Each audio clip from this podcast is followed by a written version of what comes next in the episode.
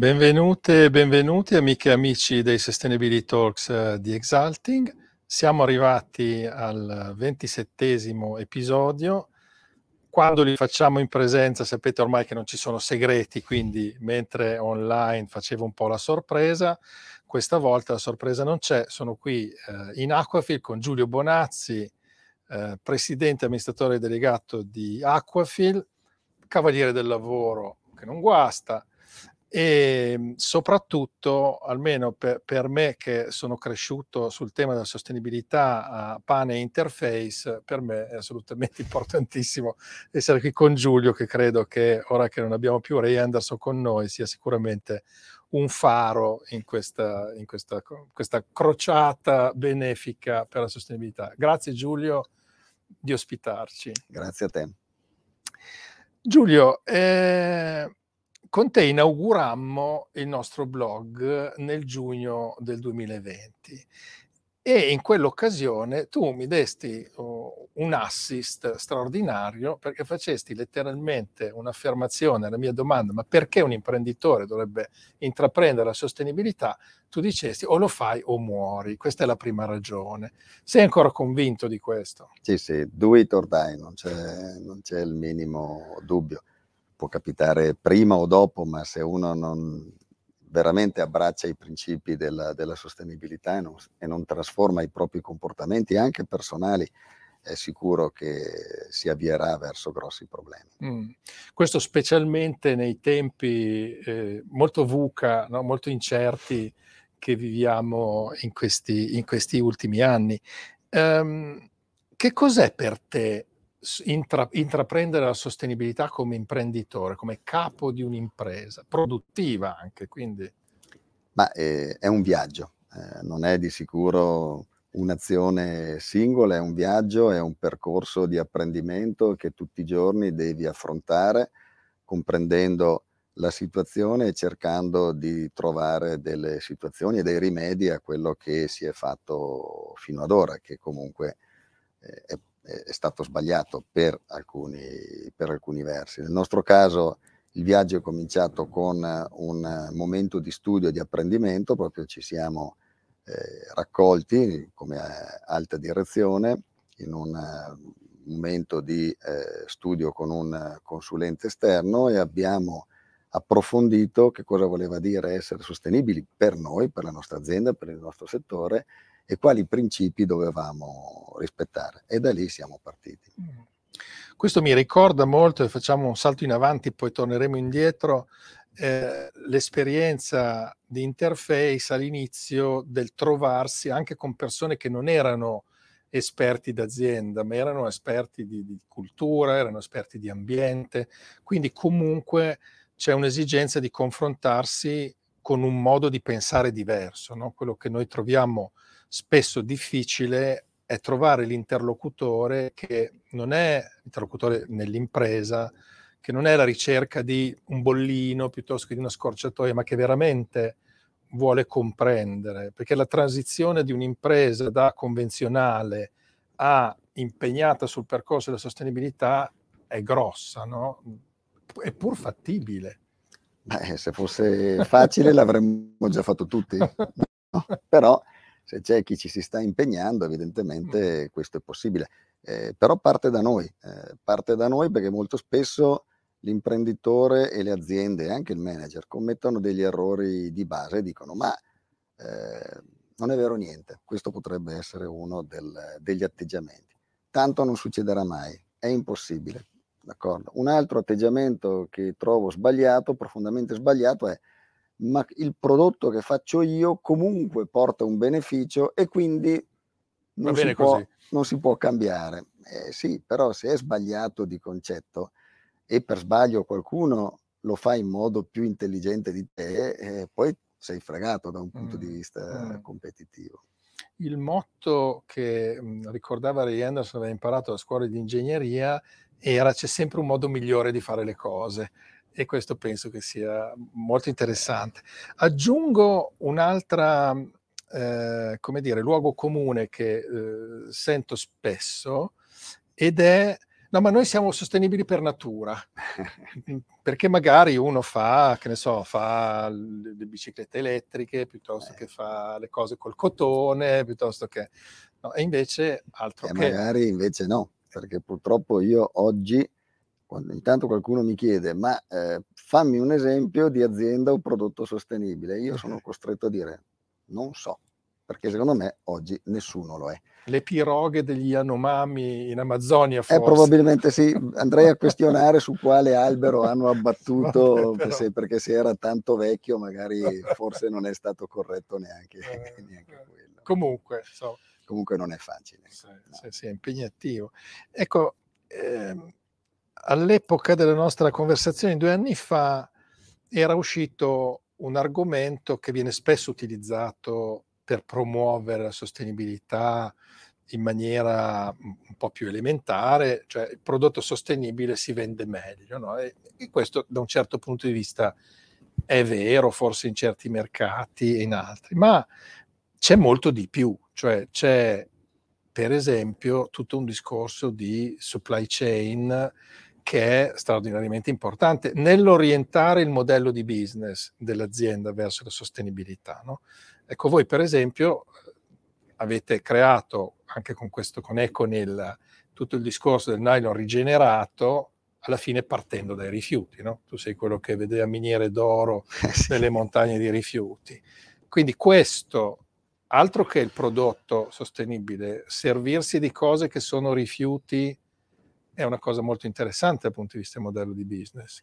Sì, intanto bisogna che entriamo un attimino nel, nel, nelle definizioni tecniche no? tra sostenibilità e circolarità. Benissimo. Che sono delle accezioni eh, molto, diciamo, che possono andare assieme per alcune cose, non, ma non eh, per tutte. Nel nostro caso, nella nostra eh, diciamo, industria, la sostenibilità può andare a braccetto con eh, circolarità. Cosa vuol dire?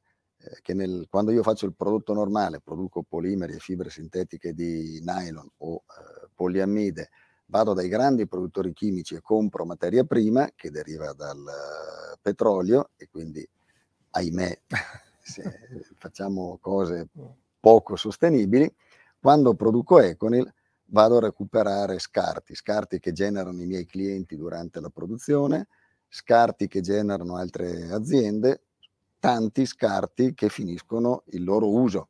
Attenzione, mm. ho detto apposta uso e non vita, certo. perché a questo punto nell'economia circolare vera lo scarto non esiste più, il waste certo, eh, sparisce certo. e quindi diventa materia prima seconda. No? E quindi eh, si devono implementare dei sistemi che sono ovviamente più complicati, perché oggi invece di avere uno o due fornitori che mi pianificano i camion due al mattino e tre al pomeriggio, devo andare libero. in giro per il mondo. La settimana scorsa ero in Cile a cercare reti da pesca piuttosto che scarti di plastica contenenti ovviamente nylon o organizzare il ritorno eh, dei tagli dei costumi da bagno che fanno i miei clienti durante mm. la lavorazione, che sono in mm. Cina piuttosto che in Vietnam. Mm. Capite che è molto mm. più complicato. Questo è il tema della logistica inversa è un problema molto importante, tra l'altro probabilmente aggravato dall'aumento dei costi dei trasporti, i prezzi dei container di cui accennavamo prima intanto che ci allineavamo, però è anche una delle chiavi del successo di un modello di business che lavora sullo scarto, sul rifiuto. Quindi in realtà questo per me è importante sottolinearlo, c'è una competenza proprio di gestione industriale molto importante che va sviluppata nel pensare a un modello di business che si orienta alla sostenibilità integrata. Molto spesso troviamo nelle aziende che il tema sostenibilità è trattato dall'ufficio comunicazione o comunicazione e marketing, se va bene che hanno tutta la loro dignità assolutamente nel loro campo, no? però di fronte a una questione come quella vostra di recuperare in, in, un modo sostenibile anche economicamente reti da pesca in giro per il mondo per alimentare la vostra fabbrica, qui è l'azienda che deve avere una struttura che si adatta a questo modello di business. Ma oggi eh, a parole siamo tutti diventati sostenibili, eh, verdi, vabbè. circolari sì, e chi certo. più ne ha più ne metta. La realtà ovviamente è ancora ben lontana dall'essere mm. così, tanto che l'Unione Europea nella strategia per eh, il tessile circolare che ha eh, pubblicato il 31 di marzo, mi pare, di quest'anno, ha messo il greenwashing come una certo. delle, dei problemi da combattere. Allora, è giusto che l'ufficio comunicazione comunichi, però bisogna che ci sia qualcosa di solido da certo, comunicare e non, certo, solo, certo, e non solo certo. parole. Tra l'altro, non so se questa è anche un po' la tua esperienza, che comunque sei anche molto presente nella comunicazione, tu sei anche un imprenditore di immagine molto, molto forte, sei, insomma, ti vedo almeno da, da utente eh, come la bandiera di, di Aquafil e, e, di Econi in giro per il mondo. No? Ma nel mondo di oggi, se c'è solo la comunicazione o se la sostanza è fragile, è molto pericoloso perché diciamo c'è più trasparenza, c'è più consapevolezza e poi quello che secondo me è molto importante è che mentre forse all'inizio diciamo, questa passione per il green era un po' molto nel B2C, era un po' su prodotti più consumer, dove poteva essere forse anche un po' più facile fare la, la, il prodotto facile o, o, diciamo un po' vuoto dentro. Oggi nel B2B dove cominciano a essere richieste, perché ci sono anche dei quadri normativi che richiedono di documentare prestazioni, emissioni, eccetera, eccetera, e oggi si è richiesti di avere una sostanza dimostrabile, tracciabile, documentabile, no? Quindi... E sarà sempre peggio. Eh. E, e uno... O meglio per chi lo fa davvero. Sì, peggio nel senso che eh, la necessità di eh, certificare e di, eh, diciamo, veramente realizzare quello che si dice diventerà sempre più impellente. C'è un sviluppo della tassonomia da parte non solo dell'Unione Europea, ma di tantissimi stati che spingerà e sta spingendo fortemente verso l'adozione di prodotti eh, sostenibili o riciclati o riciclabili. C'è ovviamente per fortuna l'atteggiamento del consumatore e man mano che il consumatore impara, se poi si accorge che uno lo ha preso in giro, ai ai ai abbiamo, ah, abbiamo un bel certo, problema. Certo. Beh, noi stiamo vedendo comunque molto, per esempio nella filiera dell'automotive sta cominciando a entrare ne, nella subfornitura la richiesta che diventa sempre più stringente. Fino a qualche anno fa, ma ditemi qualcosa eh, che dobbiamo riempire un moduletto, adesso cominciano a dire, adesso spiegatemi bene. Noi oggi eh, vendiamo il nostro prodotto Econil in maniera massiccia nel, mm. nell'automobile, fino a cinque anni fa praticamente zero, ma soprattutto negli ultimi 24-36 mesi eh. c'è stata una spinta enorme, oggi metà eh, del, dei prodotti che facciamo per il settore automobili in Europa è targato Econil, ci sono già eh, case automobilistiche che mettono addirittura eh, ah. l'etichetta tipo mm. la Cupra, eh, d'accordo, su alcuni, su alcuni modelli, ma, la, ma, forniamo Mercedes, BMW, Audi, Jaguar Land Rover, eh, Volvo, sì, sì. Cioè, forniamo, marche principali. Sì, ecco. E bisogna dire, oggi fatalità ero in una conferenza con il manager della sostenibilità di, di Renault, che da qui a dieci anni vedremo dei cambi drammatici nel settore del, mm. dell'automobile, visto che tocchiamo questo mm. settore. E la riciclabilità dei materiali è uno delle, degli argomenti più forti certo. su cui ci misurano tutti i giorni su progetti di ecodesign, quindi come fare i prodotti affinché i prodotti siano riciclabili. Certo. Peraltro la gente non lo sa, ma oggi i prodotti tessili dentro l'auto sono tra quelli che sono non riciclati del tutto, per cui siamo proprio nell'occhio certo, del, del ciclone. Certo, certo. E questo è molto interessante. Ehm, noi stiamo iniziando un cammino proprio con un'azienda che è nella fornitura dell'automotive e in effetti vediamo che sta cominciando a maturare la domanda, proprio perché da, da sopra arriva una richiesta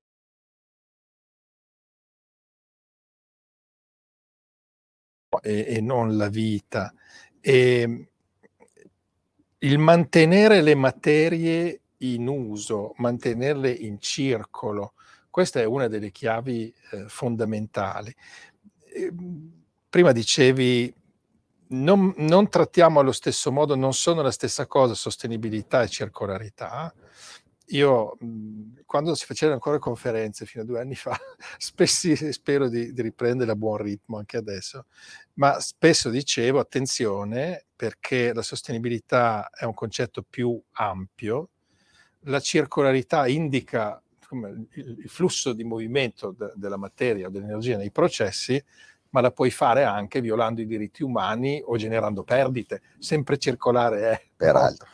Però questo era, come dire, una provocazione, ma in effetti l'economia circolare è un fatto di sistema, non è eh, Aquafil che può fare l'economia circolare, ha bisogno di essere inserita in un sistema. No? E quindi questo del mantenere poi in vita la materia implica anche una grande collaborazione a livello di filiere, a livello di infrastrutture, bisogna vedere quello che c'è, e a livello anche forse di normativa, perché la normativa sappiamo, almeno nel nostro paese per esempio, è un po' di traverso in certi campi nel poter recuperare scarti di lavorazione o, o materie seconde. Adesso non so particolarmente no, nelle vostre, ma... La legislazione può essere un motore potentissimo, ma anche un freno tipo quelli che usano nella MotoGP o nella, mm. o nella Formula 1, perché ad esempio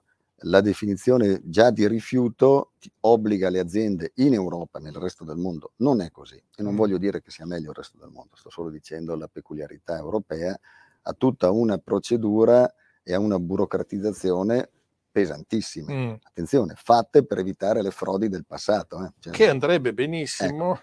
Però eh, quando poi uno eh, si rende, vi faccio un esempio, quando trasportiamo le reti dalla Norvegia, che mm. raccogliamo mm. in Norvegia, le reti da pesca per acquacultura sono impregnate con un anti-alga, mm. eh, un, un antivegetativo a base di composti di rana e sono dal 2017 catalogati come rifiuto pericoloso. Vuol dire che il camion deve dichiarare ogni paese che certo. passa, la strada che fa, avere un GPS a mm. bordo, eccetera, eccetera, eccetera. Se per sbaglio si rompe il GPS o c'è una deviazione della strada, il camion teoricamente si deve fermare, non può prendere la, certo. la deviazione. Okay. Cioè, questo per spiegare la complessità, però certo. eh, se vuoi facilitare il riciclo devi anche andare a creare delle eh, diciamo, situazioni o delle organizzazioni per cui le aziende non siano fortemente, certo. fortemente penalizzate da questo punto di vista c'è ancora Tanto parecchio da fare. Da fare sì. sì. anche perché purtroppo eh, c'è sempre questa difficoltà quando si, si, legifera in modo molto complicato per cercare di arginare le frodi, spesso va a finire che si, si mette in difficoltà quelli che le frodi non le facevano e quelli che le facevano in qualche modo... Insomma. Purtroppo chi ha la testa di non frodare tende a non frodare mai. Certo. Mentre chi frodava prima probabilmente cerca di continuare. Perché a, sappiamo che poi frodare. nelle frodi sui rifiuti c'è la criminalità organizzata, eh, cioè siamo a un livello che, che, non è questione di riempire un modulo. Sì, eh, non solo la criminalità, la criminalità organizzata, eh, adesso che noi pensiamo purtroppo no, fornisce servizi agli alle nostre, alle nostre vicende italiane, ma eh, l'Europa o i paesi avanzati e gli Stati Uniti sono stati sempre grandissimi esportatori di scarti verso dove? Verso eh, i paesi certo. in via di sviluppo. Certo. Perché evidentemente o non potevano mandarli a discarica o costava di più mandarli a discarica, caricavano le navi e le mandavano certo. dove andavano. Eh. Questa certo. è una, no, no, cosa no, che eh, succede ancora. Certo, certo, certo. Senti, ehm, passaggio di, diciamo di leadership. Eh, scusa, io faccio tanti paralleli con Ray Anderson perché io, come Beh, dicevo, mi sono formato a pane. Non vado male, ecco. Cioè, no, devo dire, tutto sommato, potrei far di peggio. Eh, ricordo nella sua storia eh, il grande coinvolgimento delle persone. No? Allora, ricordo sempre della nostra chiacchierata tu mi dicessi due cose importanti. La prima era all'inizio di questo percorso di trasformazione, di transizione, abbiamo dato dei segnali chiari che la direzione, l'alta direzione dell'azienda su questa roba qui è seriamente impegnata. No? Questo perché è così importante nella tua esperienza? Ma purtroppo questo è un processo che può avvenire solo partendo dall'alto e andando verso il basso, perché impegna tantissimi investimenti in ricerca e sviluppo, almeno così è stato nel nostro, nel nostro caso, che possono aver successo, possono non aver eh, successo. Spessissimo sono investimenti che all'inizio impiegano anni prima di ritornare. Nel nostro caso, quando siamo partiti per due o tre anni gli impianti non funzionavano come avrebbero dovuto, per cui se non c'era la convinzione assoluta che questo era uno scotto da pagare, probabilmente come tanti altri ci saremmo, ci saremmo fermati. Per cui secondo me il primo che deve cambiare, o il primo che doveva cambiare, dovevo essere io. Ecco. Mm. Mi piace sempre citare Leone Tolstoi, mm. Che dice sempre: Sento tanta gente che vuole cambiare il mondo, ma nessuno che dice che vuole cambiare se stesso. Eh. Dice, purtroppo, se vuoi cambiare il mondo, devi prima partire da te. Ecco, cui sono, devo farmi io l'analisi di coscienza. Io e tutti quelli che ovviamente hanno il potere all'interno delle, delle imprese un altro grande Tolstoi è uno che ha cambiato così tanto la sua vita che sua moglie non era così contenta, de, né la sua famiglia, no? perché sappiamo che alla fine è stato molto osteggiato, ma indubbiamente uno che l'ha preso sul serio il cambiamento. Ecco, eh, su questo faccio, faccio un'anticipazione. Eh, noi eh, troviamo spesso la difficoltà di eh, aiutare le aziende nel percorso di transizione perché manca la visione, manca la cultura nel vertice aziendale, per cui accade che viene magari dato mandato al management, può essere responsabile qualità piuttosto che l'HSE, piuttosto che di trovare qualche cosa, perché bisogna fare qualche cosa per la sostenibilità, ma poi manca un mandato forte, mancano le risorse, perché poi alla fine sono investimenti, giustamente, come dicevi tu, eh, sono a volte anche investimenti che insomma richiedono anche un po' di pazienza, richiedono risorse, richiedono tempo, richiedono pazienza. Allora anticipo ai nostri ascoltatori che noi abbiamo deciso di buttarci in un'impresa assolutamente al di là delle nostre forze, ma siccome è giusta la faremo, che è quella di fare ulteriormente cultura e quindi lanciamo il 5 di luglio la bottega della sostenibilità, cioè i talks diventeranno non solo eventi di informazione, divulgazione, cultura, ma diventeranno un laboratorio per imprenditori e decisori e persone che hanno in mano le redini delle aziende. Quindi lancio questa idea, la lancio anche a te, vedremo quale pezzo di strada riusciremo a fare insieme, perché comunque penso che senza voler troppo sviolinare, ma insomma tu possa essere un buon esempio per i tuoi e i nostri colleghi di questo passaggio di comprensione, cioè che comunque deve veramente diventare un cambio di pelle. Eh, da questo progetto noi ci immaginiamo di creare veramente un luogo anche di incontro tra pari, perché alla fine credo che ci sia bisogno di momenti di confronto onesti, al chiuso, nei quali ci si raccontano anche le, no, le macchie, le difficoltà, perché questo che siamo tutti così bravi, così fighi, che abbiamo avuto solo successi nella vita. Come quelli che investono in borsa e guadagnano sempre, sempre. vuoi dire. Cioè io degli amici, io guadagno sempre, dico, ma esatto. bravo. Esatto, esatto. Io no. Quindi faremo anche questa. Um, allora, la transizione alla sostenibilità non è solo uh, sangue e fatica, ma è anche piena di opportunità. E questa è un'altra cosa che bisogna di nuovo sottolineare, perché l'altro freno è, ma ci sono da spendere dei soldi in più per sembrare bravi. No, non funziona così. Quindi in realtà c'è anche un tema nuove linee di business, no? Quindi sì. eh, vorrei parlare ancora un attimo per sentire anche a che punto siete del vostro progetto ACR che tra l'altro poi ha un aspetto che riguarda anche il tema legislazione, infrastrutture e sistema, ma mhmm, due anni fa eravate a un certo punto, adesso a che punto siete? Spiegaci un attimo com'è nata questa nuova linea. Cos'è ACR? ACR è l'acronimo di Aquafil Carpet Recycling. Eh, Aquafil produce fibre sintetiche ed è il più grande produttore di fibre sintetiche di nylon al mondo per il settore della pavimentazione tessile, che in inglese si dice carpet. Quindi che cosa facciamo? eh, prendiamo i tappeti a fine del, del, loro utilizzo, prima che vadano in eh, discarica, li portiamo nel nostro impianto di Phoenix, li smontiamo, perché non è un, il tappeto, la moquette non è un prodotto in monomateriale, eh ci no. sono più materiali, quindi dobbiamo separare nel modo più economico eh, possibile i vari materiali e li ricicliamo tutti.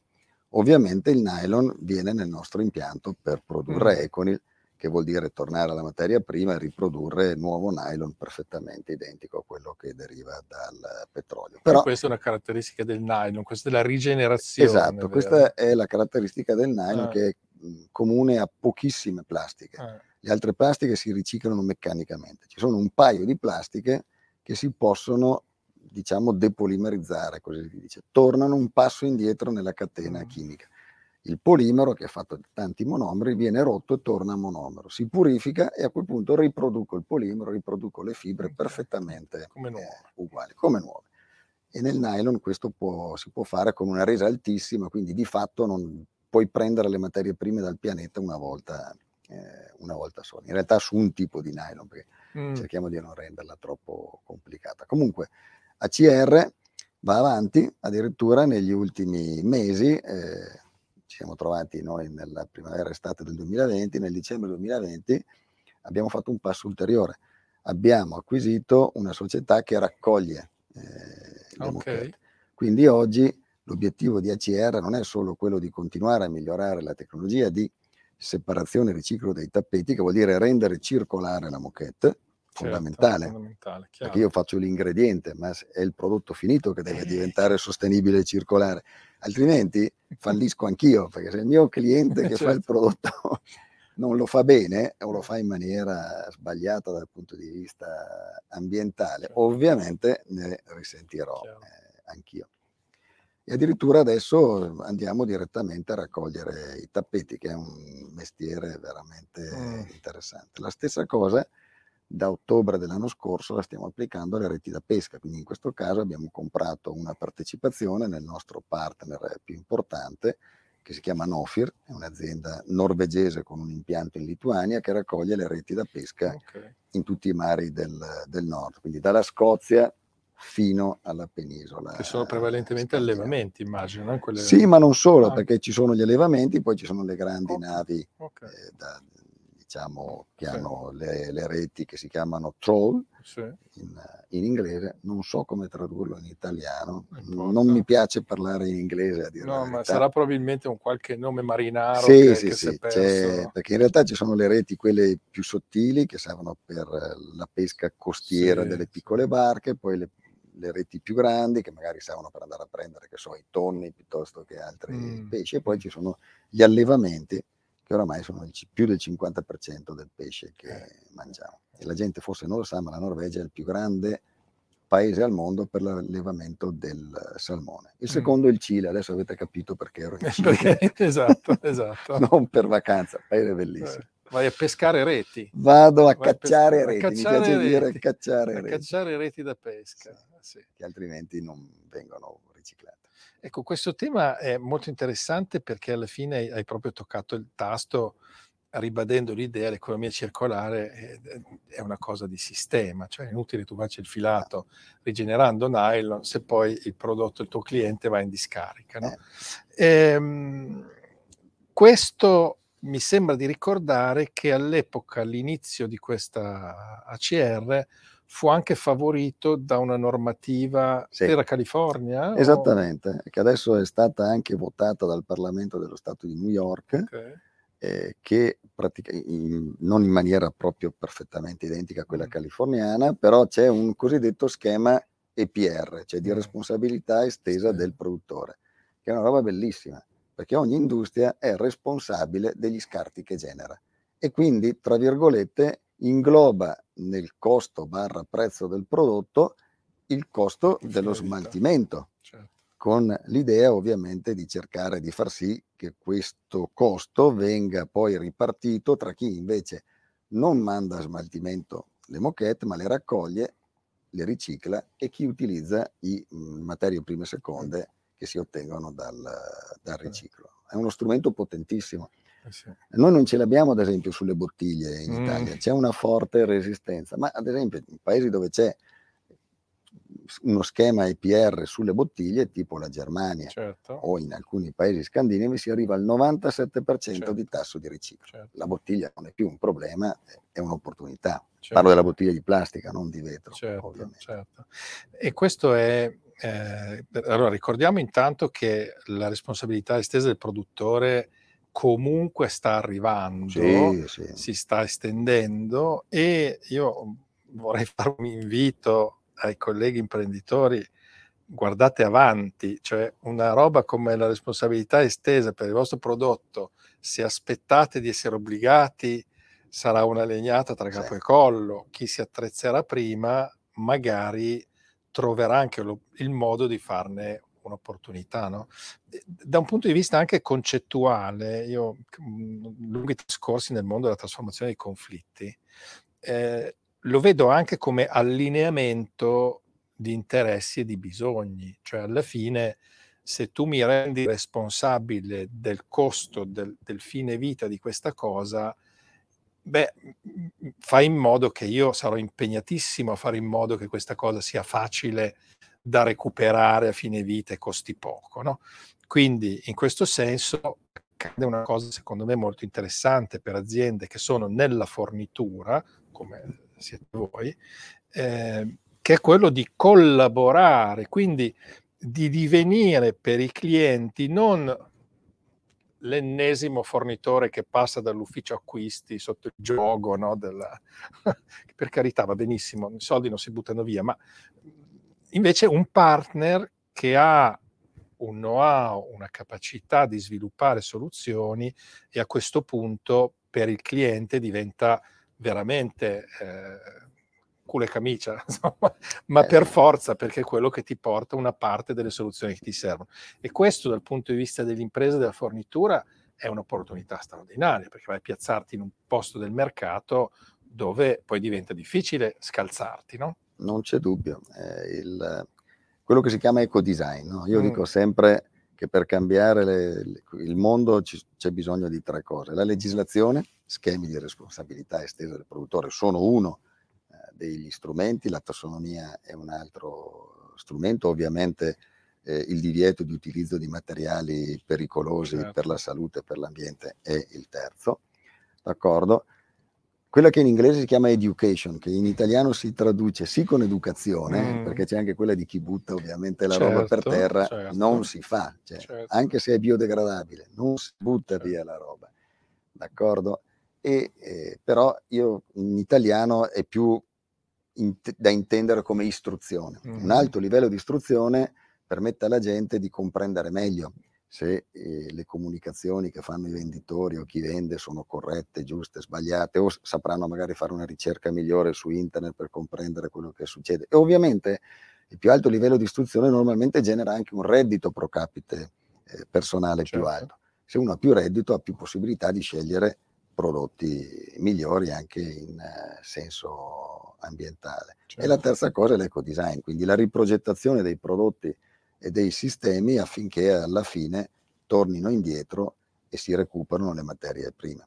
Cosa assolutamente importante perché qualcuno di voi forse ha letto che l'Italia ha già esaurito il suo stock di materie prime ad aprile per il 2022. Quindi teoricamente ci stiamo mangiando le risorse dei nostri figli, nipoti e pronipoti. Certo. A qualcuno magari non frega niente perché non ha figli, nipoti o pronipoti, sì, però... pronipoti, però è chiaro che se andiamo avanti così, prima o poi certo. qualche problema lo incontriamo. Un minimo di civica responsabilità sì, dai, e poi di intelligenza, perché appunto sono, sono veramente opportunità. Un altro eh, tema che secondo me è molto in linea con questa, con questa trasformazione, sempre parlando di modello di business, è il tema della dematerializzazione o della servitizzazione, che è un'altra cosa in cui noi stiamo lavorando con alcune aziende in un modo molto interessante. Tra l'altro recentemente abbiamo avuto Mario Rapaccini eh, ai Talks, uno dei massimi esperti italiani di questi modelli e per esempio ricordo che anche Interface a un certo punto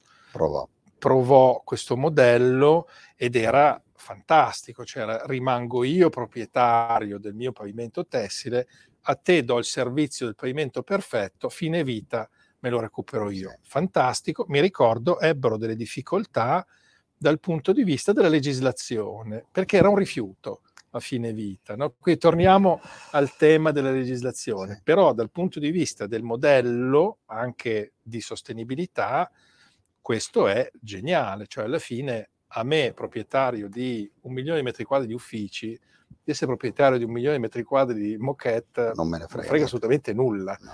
e non ho la competenza per sapere cosa fare. No? E ci sono tanti esempi, c'è, c'è Philips col servizio Light as a Service, addirittura ho scoperto... Le macchine fotocopi- fotocopiatrici. Le fotocopiatrici. Non c'è più nessuno che è proprietario di una macchina, i computer degli, delle aziende. Gli esplosivi, ho scoperto gli esplosivi. Che cioè, affittano gli esplosivi. ICI, eh. che, che, fa beh, pubblicità, ma beh, eh. Quando è, esploso, un'idea intelligente. No, vendono il servizio a metro cubo messo a terra di materiale okay. di cava, okay. che è quello che interessa al cliente. Sì, sì, sì loro che conoscono meglio di tutti il loro prodotto, chiaramente ne usano il meno possibile per darti la tonnellata di materiale a terra, no? quindi efficienza. E quindi questo, voi avete qualche cliente che ha riprovato questo, questo eh, modello? Non nella moquette, ma mm. ovviamente nel settore dell'abbigliamento sì, ci sono i siti di affitto mm. che stanno crescendo a, a tripla cifra, hanno avuto un piccolo momento di stop durante il periodo della pandemia, perché ovviamente Vabbè, c'era esatto, questo so. terrore che ci passassimo certo. in maniera non si sa come, anche via in televisione. Sì, a questo il, punto. Il morbo, d'accordo, mm. però eh, l'affitto dei, dei, vestiti sta... Ah. Ecco. Attenzione, il car sharing, mm. d'accordo? Certo. Uno dei, ad esempio dei prodotti che mi ha reso più orgoglioso che abbiamo fatto è stata la prima introduzione di Econil nel settore della selleria delle automobili. Mm. Noi di solito siamo molto forti nella pavimentazione, nei tappetini, sì. nei preformati, ma la prima azienda che ha eh, preso Econil nei sedili è stata la Lincoln Co., che è un marchio che noi non conosciamo, ma che è un marchio di Geely, più grande produttore cinese di automobili, peraltro azionista di Volvo e anche di eh, Daimler che ha fatto un modello di car sharing sulla proprietà, cioè non l'enjoy o il ah. cartoon, non so come si... quei sistemi dove uno affitta la macchina che oggi i giovani usano spessissimo invece di comprarla la certo. macchina. Sono a Milano, devo andare da, certo. da X a Y. gli serve la prendo. No, io compro un pezzo della proprietà della macchina, ah. un po' come la multiproprietà degli, del, appartamenti. Degli appartamenti. Cioè. E in più se convinco il mio vicino a comprarne un altro pezzo, mi si abbassa pure la rata okay. di, di, possesso della, della, macchina. La Toyota sta uscendo con un sistema di... Tu compri un abbonamento, hai bisogno del SUV perché vuoi andare in montagna, ti do il SUV, hai bisogno della macchina Spider perché c'è una bella giornata.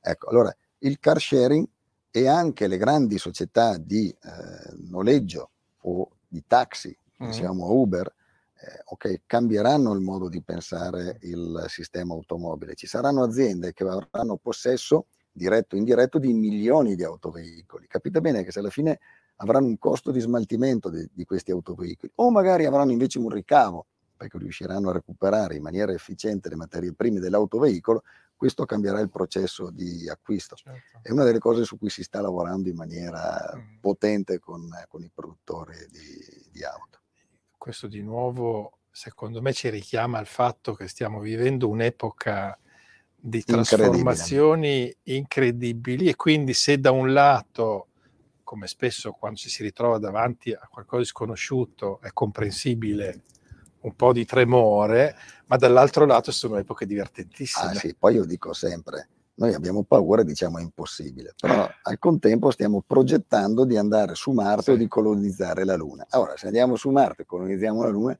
saremo in grado di fare un vestito in modo intelligente. Dai, insomma. Eh, però a volte è più facile, come dire, sognare di una cosa che dici tanto comunque a me non è che la cosa mi preoccuperà, piuttosto che operare nel concreto. Però veramente anche dal punto di vista dei modelli di impresa, eh, qui è il momento di mettere in gioco l'intelligenza, cioè queste cose di cui stai parlando. È vero che ci sarà coinvolta della materia, ma sarà della materia che dovrà avere dietro un contenuto di intelligenza enorme. Eh non è dobbiamo produrre di più della stessa roba come la facevamo negli anni 70, dovremmo forse su certe cose pensare di produrne meno, usarla in modo molto più intelligente. Eh, no? Quindi questo anche dal punto di vista della gestione dei rapporti con le persone all'interno dell'azienda. Questa cosa che tu mi dicessi due anni fa, oltre all'alta direzione c'è ed è seria su questo, mi dicesti un'altra cosa ed era mandiamo un segnale interno che l'alta direzione c'è e ti ascolta. Allora, in, questo, in quest'epoca strana in cui stiamo vedendo un po' estremizzarsi due tendenze, no? cioè da un lato ci sono le tendenze allo sfruttamento più bieco del lavoro, trattando le persone come veramente peggio che degli oggetti, e dall'altro invece valorizzare l'intelligenza umana, perché a questo punto se noi abbiamo bisogno di mettere un grande contenuto intelligenza negli output della nostra impresa, abbiamo bisogno che l'intelligenza delle nostre persone sia aiutata. Quindi la tua esperienza sul esserci e ascoltare, qual è il ritorno che hai avuto? La gente se l'ascolti ti dà? Allora, noi abbiamo cambiato profondamente l'azienda e eh, questo profondo cambio è stato una fonte di opportunità incredibili, non solo da un punto di vista di business, eh, pensate che oramai più del 40% dei nostri prodotti sono così, e eh, andremo ad aumentare ovviamente nei prossimi anni con l'obiettivo di arrivare il prima possibile al 100%. Ma dobbiamo capire che questi cambiamenti sono fatti dalle persone, quindi c'è una necessità eh, di avere dei, si chiamano i talenti, sempre più, mm. diciamo, eh, incredibili. E devo dire che questa nostra attività ha fatto sì che tantissimi ragazzi e ragazze magari facessero tesi di laurea, dottorati, che noi abbiamo magari pagato, ma che magari hanno scelto loro eh, in, per conoscenza del nostro modello e poi ci abbiano mandato le loro eh, candidature per venire a lavorare da noi. E oggi devo dire è una delle cose che mi dà maggiore eh, soddisfazione vedere questi, questi ragazzi che sono bravissimi, ragazzi e ragazze, eh, con competenze non solo magari ingegneristiche o chimiche, fisiche, matematici, ma anche eh, letteratura, perché insomma, ad esempio chi si occupa certo. di economia digitale e di comunicazione digitale, magari una bella laurea in eh, filo- umanistiche. filosofia non fa, non fa assolutamente male. Però ovviamente questa gente vuole essere ascoltata, non vuole più essere semplicemente una pedina, ma vuole essere un, un attore, un'attrice del, del cambiamento. Questa è stata una cosa bella che è successa anche durante il periodo della pandemia, che è stato un periodo orrendo. Faticoso. E adesso ne, ne viviamo uno peggiore che quello della guerra, anzi abbiamo, stiamo vivendo persino la guerra con la pandemia, cioè per cui non so che cosa possa capitare di peggio. Perché ovviamente non potendo viaggiare ci siamo concentrati molto mm. su noi stessi e abbiamo cercato di capire quello che, che non andava. Noi pensavamo che andasse tutto bene e invece in realtà così non era. Ecco. Per cui ascoltare le persone fa sì che poi le persone lavorino con ancora maggiore soddisfazione e producono dei risultati ancora più, più notevoli, mm. più incredibili. Per cui è assolutamente necessario. Dopo Ray Anderson, Adriano Olivetti, a questo punto un altro ovviamente grandissimo personaggio che secondo me ci ispira nel, nell'andare verso il futuro, insomma lui era avanti ai suoi tempi, ma forse sarebbe avanti ancora oggi. Ci sono queste persone, no? C'è Doug eh, Thompson, un'altra sì. persona incredibile, per restare in Cile, in Cile, a Puerto Varas, vicino alla sua fondazione, una persona che pochissimi conoscono, mm. ma che ha fatto cose incredibili. Mm. Janine Benius, Silvia Erl, cioè, mm. potrei citare tantissime persone che veramente in tempi non sospetti hanno, hanno pensato a cose che noi oggi diciamo già ancora oggi diciamo che sono mm. matti. Certo. invece no. E questo però è un altro messaggio eh, per, i, per, gli imprenditori, eh, guardare anche al di fuori delle piccole cose del quotidiano dell'azienda, cioè comunque anche prendersi il tempo anche con le proprie persone di eh, leggere, cercare di conoscere di guardare che cosa hanno fatto grandi uomini, grandi donne, anche per dire, in altri, in altri campi, no? Silvia non è stata un'imprenditrice, ma è una donna che sicuramente ha un'ispirazione straordinaria per, una, per ogni persona. Sì. E quindi sono esempi che, che possono sicuramente darci un, un, messaggio e un'utilità per il domani. Questa cosa che dicevi adesso del, del, del rapporto con le persone all'interno dell'azienda, vorrei che ce la fissassimo tutti perché quando guardiamo in teoria, no? quando uno prende un white paper eh, sulla sostenibilità, tra i benefici c'è l'attrazione dei talenti, no? Uno dice, ah, c'è l'attrazione dei talenti. Sì, ma scusa, cosa vuol dire? Vuol dire per favore che li ascolti, perché i talenti hanno delle cose da dire, vogliono essere ascoltati. Se non li ascolti, stai, non hanno problemi a trovare un altro posto, no? Purtroppo no. Quindi bisogna tradurlo bisogna nella pratica. Bisogna tenerli stretti. Tradurlo nella pratica, certo. insomma. E poi ripagano. Una cosa che mi piace spesso dire nelle conversazioni e a volte in qualche discussione sul tema dell'intelligenza artificiale, io dico che se investissimo anche il 10% nell'intelligenza umana, di quello che investiamo nello sviluppo della cosiddetta intelligenza artificiale, che poi quelli che se ne intendono ti dicono non è intelligente, è un'altra cosa, vedremo delle cose straordinarie, invece a volte risparmiamo sulla, sull'intelligenza umana. Senti, allora siamo arrivati alla fine della nostra conversazione, dalla quale esco confortato anche dal fatto che il primo passo che abbiamo scelto per la nostra nascente comunità di imprenditori è quello di invitare una persona che insegna a guardare gli scenari futuri, no? quindi un forecaster, poi insomma diremo man mano in questi appuntamenti straordinari. Eh, così come abbiamo aperto la nostra conversazione eh, con o lo fai o muori la, la, il passo nella sostenibilità, se tu dovessi chiudere questa nostra chiacchierata con una, dire, una petizione ai colleghi, co- che messaggio daresti dopo quasi più di vent'anni, credo, no? di, di, impegno su questa strada? Cioè, dal tuo cuore cosa esce? Oddio, eh, mi, mi, chiedi una cosa molto difficile perché non credo di essere un, uh, un santone o di avere da insegnare, ma ho tanto da, da, imparare, anzi imparare la parte più bella del mio lavoro è quello che ancora dopo tanti anni mi, mi dà l'entusiasmo di attraversare il, il, cancello, sia da una parte che dall'altra, perché quando esco magari vado a trovare qualche cliente o mm. fornitore, però eh, forse l'unica cosa che posso dire è di non aver paura. Ecco. Cioè, mm. Secondo me eh, spaventa un, il cambiamento. O magari uno va già molto bene, guadagna tanti soldi e dice ma perché lo devo, mm. perché lo devo fare? Però alla fine quando poi uno parte, e siccome gli imprenditori italiani sono sicuramente tra i più bravi al mondo, per cui sono sicuramente tra i candidati per risolvere i problemi, per come li conosciamo tutti, una volta che poi uno parte e comincia a vedere i risultati, trova una soddisfazione che non ha, che non ha mai provato mm. prima. Per cui io dico forse boh, di non aver paura. Ecco, questa è l'unica cosa che posso, mm. che posso, dire, che è un sentimento normale. Eh? Cioè, certo. Ce l'ho ancora io, ancora oggi, dopo mm. vent'anni, quando faccio qualcosa mm vedo che magari all'inizio non mm. funziona, ti chiedi sempre, ma è giusto? Sto facendo bene? Eh, mm. Sì, secondo me sì.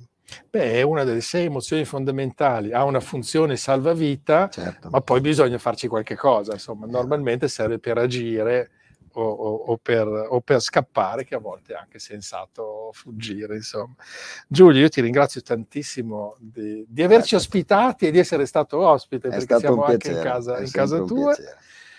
E do gli appuntamenti per i prossimi episodi. Allora, il 15 giugno avremo ospite Marco Giusti, direttore ingegneria e ricerca AGS, del gruppo AGSM AIM Altro eh, incontro che abbiamo però questa volta registrato in esterno e vi spiegheremo poi come mai. Avremo il 29 giugno Giorgia Pontetti, imprenditrice straordinariamente dinamica che ha portato l'ingegneria aerospaziale nell'agricoltura.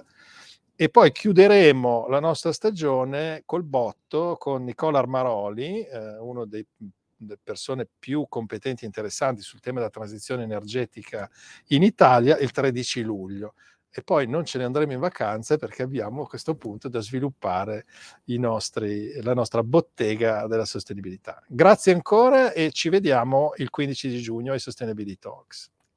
Grazie.